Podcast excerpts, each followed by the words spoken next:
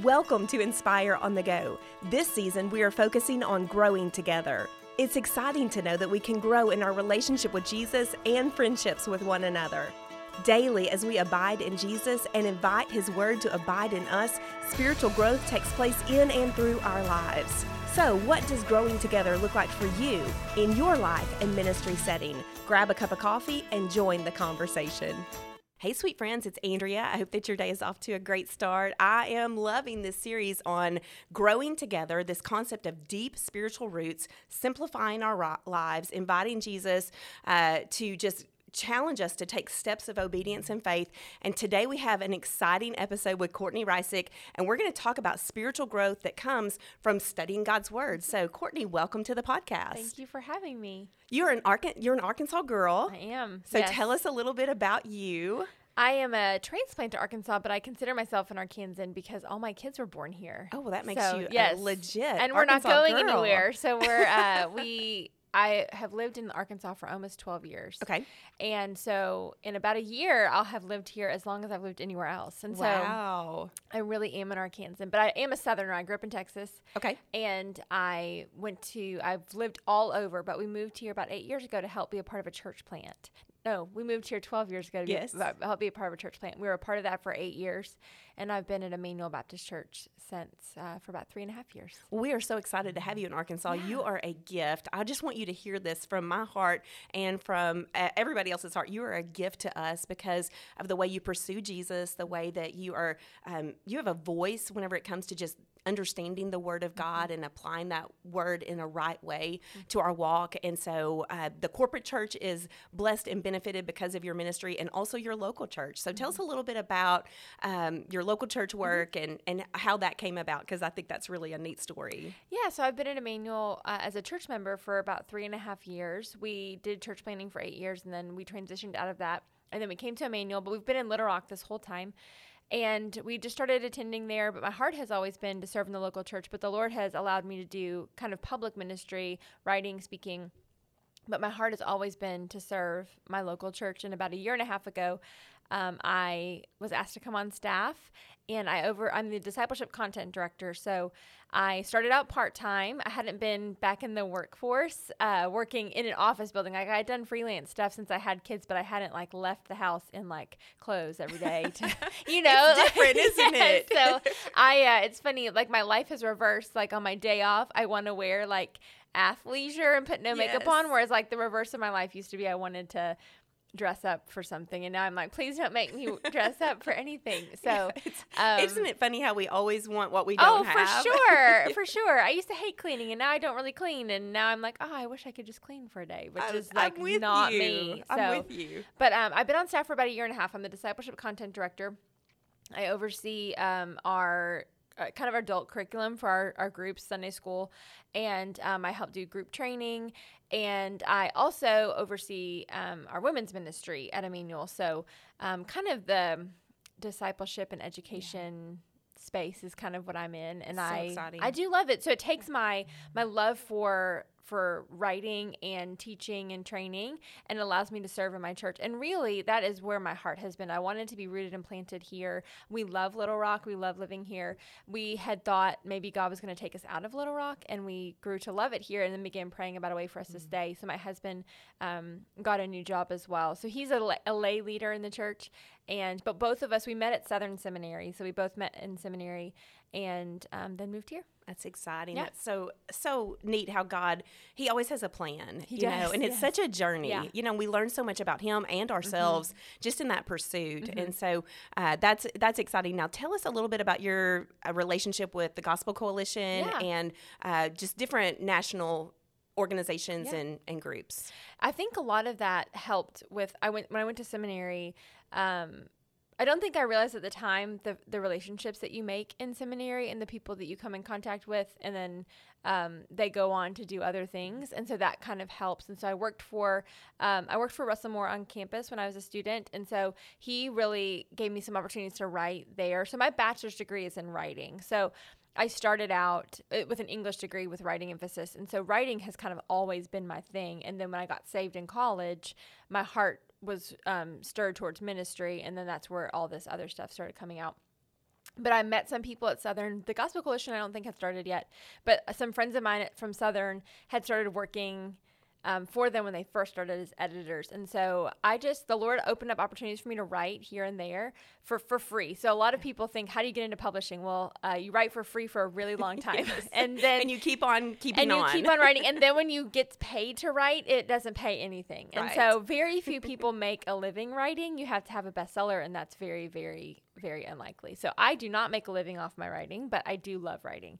So I made some connections there. And there was a period of time where there was just a very few um, women, number of women who were a part of the gospel, who were being invited to speak and do some of those things. And so the Lord um, kind of, I was always the youngest one in that group. And so the Lord allowed me to, to get to know some of them. And we were all starting, women in publishing and Christian publishing was slowly growing at the time in that space, kind of the more conservative type space. And so the Lord allowed me to make some relationships there, and they welcomed me into their little group. And um, over time, I started having some opportunities, and I feel really fortunate because the Lord opened up doors. I always um, look at the pathways that I've had to writing and even serving in, on staff in a church, or the Lord um, put people in my life at the right time who gave me opportunities. And um, so many of the things I didn't even, I, it's not that I didn't aspire to those things. It's not that I didn't aspire to work in a church and do what I do or write books or things like that. I just didn't know it was possible. Mm-hmm. And so I hope that people can see that with maybe my testimony or my story, that it is possible. You can aspire to that and want that and, and see that it is, is a possibility. So then I've spoken at the Gospel Coalition Women's Conference a few times, and, um, yeah, and um, one of my books is published through their partnership with Crossway, yeah. So my second book was. That's exciting. You know, I always just thank the Lord that he puts us in the right place at yeah, the right time with sure. the right people for his right purposes. Yeah. And we see that as we look back at our story. Yes. And you mentioned that you were saved in college, uh-huh. so let's go back and let's yeah. talk about the backstory, because I always think that gives such um, just – neat detail to the current story. So right. take us back. Tell us about your journey with Jesus and how you met the Lord.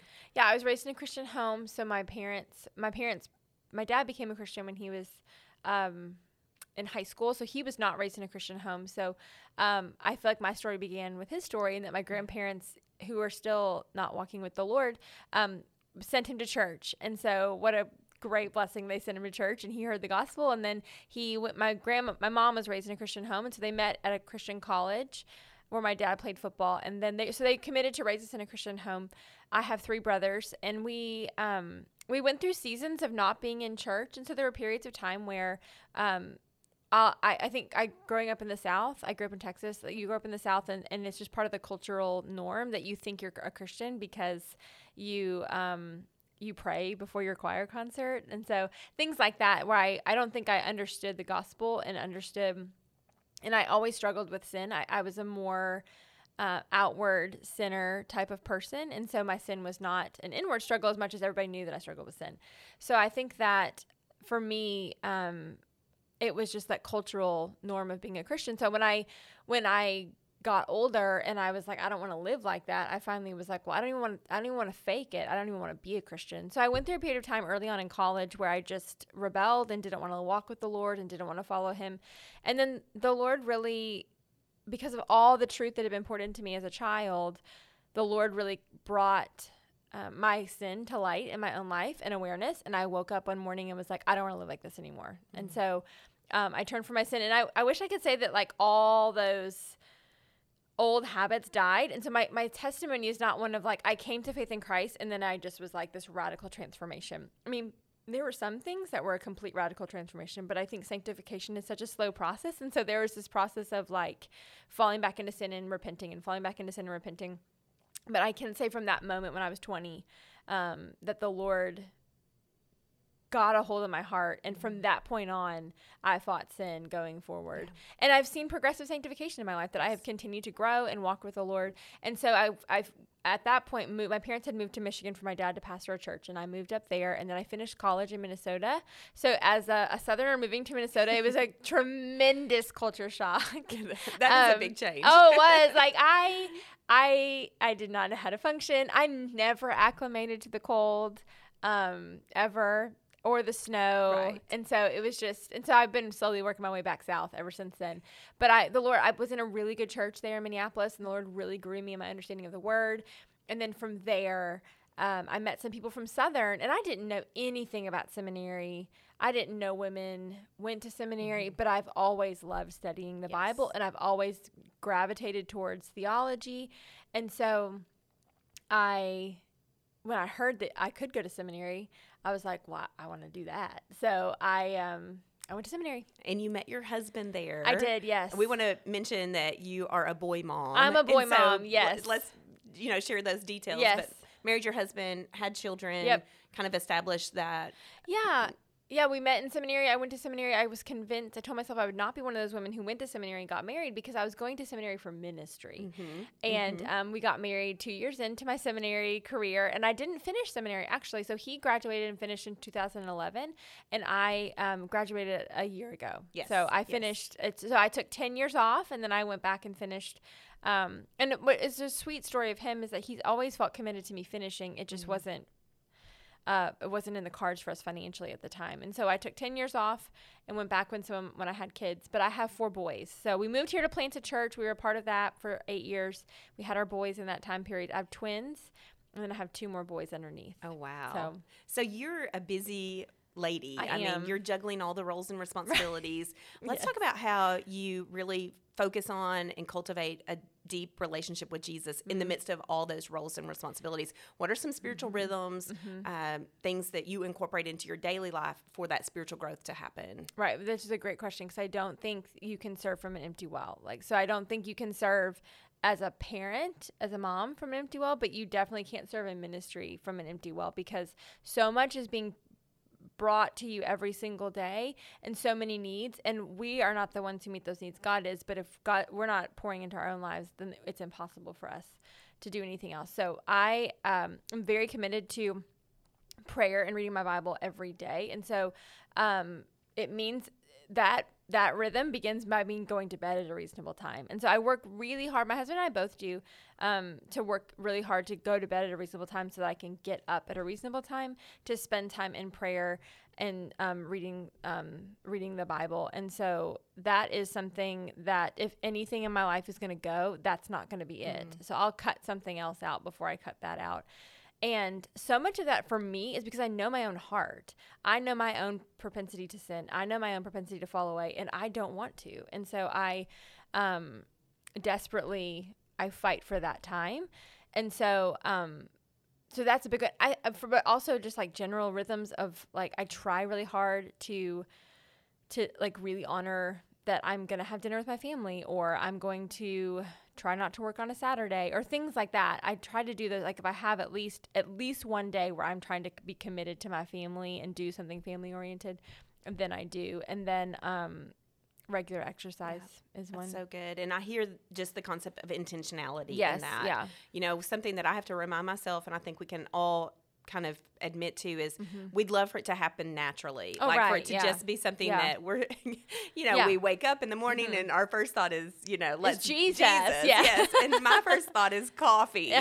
You know? Yes. Yes. And, but the intentionality yes. of going to bed early yes. so that you position yourself Posi- yes yeah mm-hmm. to to walk in obedience and faith throughout mm-hmm. the day mm-hmm. Those are the rhythms that we're talking about this year, right. you know, here on the Inspire on the Go podcast and through our Growing Together um theme yeah. And so just really practically speaking, you know, going to bed, getting up, and then whenever you're reading your your mm-hmm. quiet time, you're mm-hmm. in the Word, mm-hmm. is that connected to a daily reading plan? Mm-hmm. How how do you do that? Yeah, so our church does um D groups, and so what I um So I, before I used to read the Bible, Genesis all the way to Revelation, which some people say that you shouldn't do that, but that it has always worked for me, and that's what I do. So what I do is I do, but I do our D group reading plan. So we're reading through the New Testament. You read one chapter a day, five days a week. I also read a New Testament reading where I just read Genesis all the way through, um, Malachi, Malachi, right? Yeah. yeah. Whatever the last book in the New Testament, Old Testament is. So that's kind of my rhythm is I read a chapter. If you read, if you read four chapters a day, you'll read the whole Bible in a year. If you read two, and, and you can have some break days in there. If you read two chapters a day, you'll read it in two years. That's so, right. That's so doable. It is so doable. If you think of like, it, it'll take you about fifteen, twenty minutes a day to read four chapters, and you will have read the whole Bible. And so the, that is what I've been Uh, committed to. And so, and I have seen, like, I've been doing this for almost twenty years now. Wow. And I actually, I mean, I, I really do feel like in the last couple of years, only then have I seen significant fruit. Mm-hmm. And so you think of like the, the your life is like it, the Bible talks about um, spending time in Psalm one is like being a tree planted by streams of water, and trees take a lot of time to yes. grow. And so yes. I think that that th- th- it will not return void in your life. So I do that. No, a couple of years ago, I was really committed. I was really convicted by the fact that prayer has always been a struggle for me. So reading the Bible, not a struggle. Prayer has been a significant struggle. I'd be, di- I would be distracted. I just wouldn't pray. I wouldn't know what to do. And so I heard a woman named Janie Ortlund on a podcast talk about how, I mean, she's in her seventies, how she was convicted like seven or eight years before that, that she wasn't praying, which encouraged me that someone older than me felt that discouraged by prayer. And so she said that she's, she, her discipline was to set a timer for five minutes, that she would pray for five minutes. And every year she would add a new minute to it. And she was up to like ten minutes at that point a day. And so I was like, I can do that. So that's what I started doing. So now I'm at seven minutes. I've been that's doing it for right. a couple of years. And so I set a timer, and I I use the like a prayer journal where I write down each day kind of what I'm going to pray for, and I just kind of schedule it for myself. This is just, this is how my brain works. Right. Everyone doesn't have to do it this way. Um, but in seminary, I took a spiritual disciplines class, and he talked about praying through Scripture, and he taught us how to pray through the Psalms. So I pray a Psalm a day. So I pray a Psalm a day for whatever thing I'm praying about. I set a timer, and I have seen fruit. That might feel super rigid to somebody, but at the same time, we are such busy. We live such fragmented lives, and if it's very important to us, if uh, if you run a marathon, you have a regimented training schedule in order to accomplish that goal. And no one looks at someone who's running a marathon and says, "Oh, that is so rigid. Why right. would you why would you do that?" Well, you do that because it's very important to you that you meet that goal, and if you don't, you will not make it. We, the Christian life is like that. And so it can feel, we want, we like you were saying, we want it to be this organic, like I'm just going to feel my way through it. But at the end of the day, that's not how life works. And that's not how um, we are, we're pulled in so many directions. And so for me, that has helped me tremendously to stay anchored to a task. And um, I have found that I've been, felt more connected to the Lord in prayer by having such a discipline to, to do it with. It's so doable. That's, mm-hmm. that's a great, just first step, like mm-hmm. just, uh, and uh, sustainable. Right. You know, a lot of times I think what we do is we set this goal and it's yes. not sustainable. Right. It's not attainable. Right. And then we get frustrated and we just right. give up. But mm-hmm. that is attainable. That's right. doable for yeah. everybody. So I know that's an encouragement to someone who's listening. You mentioned the Old Testament. Yes. I know you yes. love the Old I Testament. Do. I do. You have a new Bible study out uh-huh. that I'm looking at it right now. Promises Kept, Five Old Testament Covenants and How Christ Fulfilled Them. Mm-hmm. Oh my goodness. So much depth just in that title mm-hmm. alone. Talk to us about covenant. Talk to us about mm-hmm. the Old Testament and really why you're passionate about this. Mm-hmm. Yeah. So one of the things um, in Well, we're Baptists, and Baptists don't talk about covenant theology a whole lot because we're Baptists. But I was think, but I, I took a seminary class that kind of walked through the whole story of Scripture, and that was the first time I'd ever heard it. And I was like, "What? The whole Bible fits together? It's not just like one book at a time." And that was really transformative for me. But I think sometimes in the Baptist world, we don't we don't connect them as much as we could, largely because we're not Presbyterians mm-hmm. and we're not covenant theology people, but. But the Bible is one big story about one big God. And so one of the ways that it's all anchored together is through these covenants and through events that happen throughout the Scriptures. And so the Bible study kind of walks through um, not all the covenants, but the five major covenants. And then um, the last week is on the Exodus and the Passover. And really, it it shows how God is a covenant-keeping God. God is a God who has always had a plan for his people to find its fulfillment in Christ, but then also to see how God takes a really long time sometimes to fulfill his promises. And that's a word for all of us, right? I mean, we how often do we look at our lives and say, I want God to act. I want him to deliver me. I want him to do something in my life. And we're waiting on him to act. And so many of these people in the Old Testament died without ever seeing that come to, to, to fruition. And we live on the other side of that promise kept. And so we can trust that all those unanswered questions that we have will one day find their fulfillment in Christ, but they might not right now. But to study that and anchor ourselves in the story that we're a part of helps us make sense of the life we have now. And also, it, it, it's our story. This is if we're trusting in Christ, that's our story, Abraham's story and David's story. And Um, that's all our story as well. And what a solid foundation it mm-hmm. gives us to live our lives upon. Right. You know, so right. often we allow our circumstances mm-hmm. to determine our sense of well-being or right. even our perspective on right. God. But you're saying, let's flip that script. Let's look right. at the big picture story and yes. allow the story to set the tone and stage right. for us to live right. in obedience, but also just in faith um, for who he is and how he faithfully works. Right. So I'm, I'm curious, Courtney, as we're writing, as you're mm-hmm. writing, I know God's teaching. He's mm-hmm. pouring in. Mm-hmm. You know, the well is filling up. Right. What did you take away from this study? Oh, um, so much. Um, I think that one is to not be afraid of the Old Testament. I think sometimes you think of, if you're in a Bible reading plan and you start in Genesis, you know, everyone starts out strong in January and they're like, I'm in Genesis, I can do this. And they get to like, they get to Exodus and they're still kind of going strong. And then you get to like Leviticus and you're like, what the heck? What is going and on here? And Numbers and Deuteronomy. And then and then you get to Judges and you're like, oh my goodness, these people are crazy. Yes. And I think it's hard to make sense of that. And I want, I just remember how I felt those times, those first few times I was reading and thinking, this is in the Bible? I don't understand this at all. And I, my takeaway is that it's in the Bible for a reason, and it's in the Bible for us to know God and to know his ways with us. And I and I want women to be able to walk away with some anchored truths. Um, but again, going back to the God keeping his promises piece, I, I've been really struck over the last couple of years with how God plays the long game, both with us and with, with people, and how he he doesn't keep time like we keep time. The Bible talks about how his timetable is not our timetable, and he's not slow to keep his promises as other ca- people count slowness. And I think, how often do we we think it's been a year, or it's been two years, or it's been a lifetime? And that that's a, such an incredible word for me to trust, that I can trust his work in people's lives because he plays the long game with people. So he plays the long game with people. He plays the long game with me. He plays the long game with his with history. And the reason is because he desires people to come to faith in him, and he wants people to see him, and his his ways are not my ways. And so that is just really kind of the big takeaway for me from this, is that because I study him in the past, I can trust him in the present and in the future. That's good. That's good. And then I hear, even in that, what you hope women will gain mm-hmm. from, you know, taking part in this mm-hmm. study, you know, that big picture view of right, God, right. you know, that, right. that the fact that he is working, he mm-hmm. is moving. What else do you hope women take away as they open God's word mm-hmm. and dig deep into this Bible study? I really hope they take away confidence. So the way this study is designed is it's just a, a general interpretive me- like method, not original to me. It's just the inductive method: observe, interpret, apply.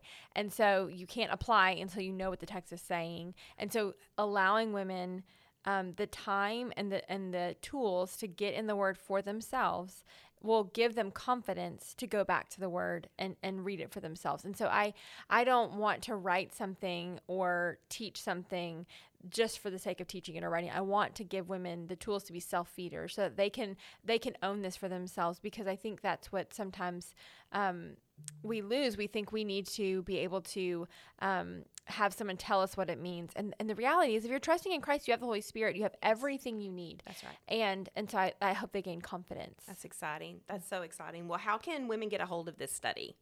All the channels that you buy books, yes. So Amazon. Um, they Thank can goodness. Get, it yes. can be delivered to your door, right? It can. Yep, by tomorrow. So That's right. They, um, Order so, today. Yeah, so that you can get on Amazon, you can get on Moody um, Publishers, and um, any of those other channels. Yeah. Right, great. And how can they connect with you, follow you? Uh, maybe they want to have you come and speak at their church at an event. Yeah, so I have a website, Courtney Reissig dot com. I wish I could say I updated it regularly, but I do not. Um, but uh, there is a page there if someone wanted to have me come speak. Great. They could make a request. And then Um, uh, Courtney Reissig is my handle on all okay. social channels. Very good, so. very good. Yeah. Well, Courtney, we always end our podcast with this question. Okay. And it's so fun to hear all the different, you know, takes and twists and turns on yeah. it. But we want to know, what inspires you in life and faith and ministry? Oh, that's a great question. Um, I really do think people inspire me. Their um, faithfulness, their moldability, and um, in ministry, I think I spend most of my days um, at Immanuel Baptist Church or at my house. I mean, that's where I spend most of my time. And the people there really do inspire me. They're incredible people who love the Lord, who want to grow, who have a legacy of faithfulness to the scriptures. And um, I feel really blessed to be a part of serving with them and among them. And so, and then also my, my kids and my husband. I mean, they are um, they free me up to do a lot, and my kids um, get to be front row seat in ministry, and that is great and also hard. So we all sacrifice, and so they really inspire me in their resiliency. That's awesome. Well, thank you so much for joining us today. Thank you. What a great episode, and just practical tools for you as the listener to literally take home, to implement, to apply to your walk so that you can have confidence in who God is, how he faithfully works, and that Jesus sets us free. Hmm. So thanks for joining us on this episode of Inspire on the Go. Thanks for listening. I hope today's episode helps you embrace the full, free, abundant life that God provides. Don't forget to follow, like, and subscribe to Inspire on the Go. If you would like more encouragement to help you grow in your faith, visit my website at andrea lennon ministry dot org. Come back next time and enjoy another episode of Inspire on the Go.